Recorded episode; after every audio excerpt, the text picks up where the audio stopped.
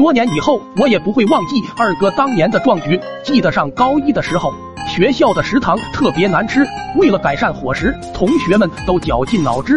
而我们寝室的二哥，因为人长得老像，所以我们为他量身打造了一个天衣无缝的计划。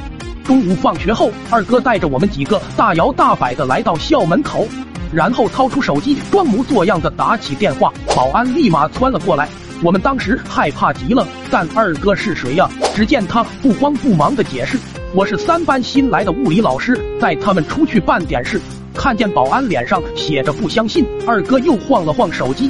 你见过那个学生在学校敢光明正大打电话？保安思考了一下，也觉得没毛病。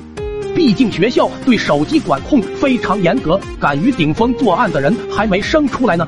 走出校门，我贪婪地呼吸着这自由的空气。我们靠着这个办法，我们连续在校外吃了好几天，那日子真个就是快活似神仙。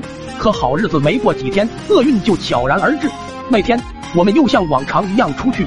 没想到迎面撞见了我们班真正新来的物理老师，我们几个的笑容瞬间僵在了脸上，气氛也变得尴尬了起来。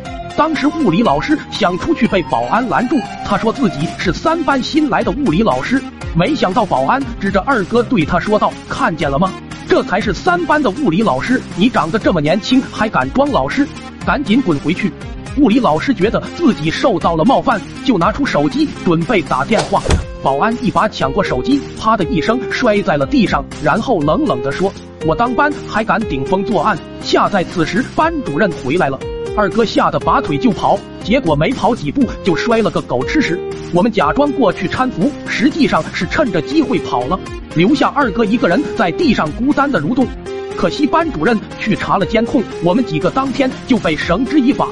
过了几天，我们几个在食堂吃饭，我嚼着难吃的饭菜，面如土色，突然间就把舌头咬了一下，剧痛瞬间传遍全身，血液混着口水一起滴在了地上。二哥见状，把碗一摔，大声吼道：“饭菜有毒，大家别吃了！”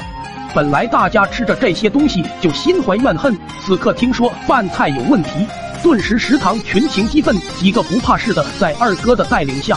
直接冲进去把锅碗瓢盆给砸了，食堂老板和我当时惊呆了，杵在那里不知所措。后来二哥因为聚众闹事被开除，但食堂也因此改革，大家都吃上了可口的饭菜。为了纪念二哥，有人就把他相片贴在寝室墙上，经常有人顶礼膜拜。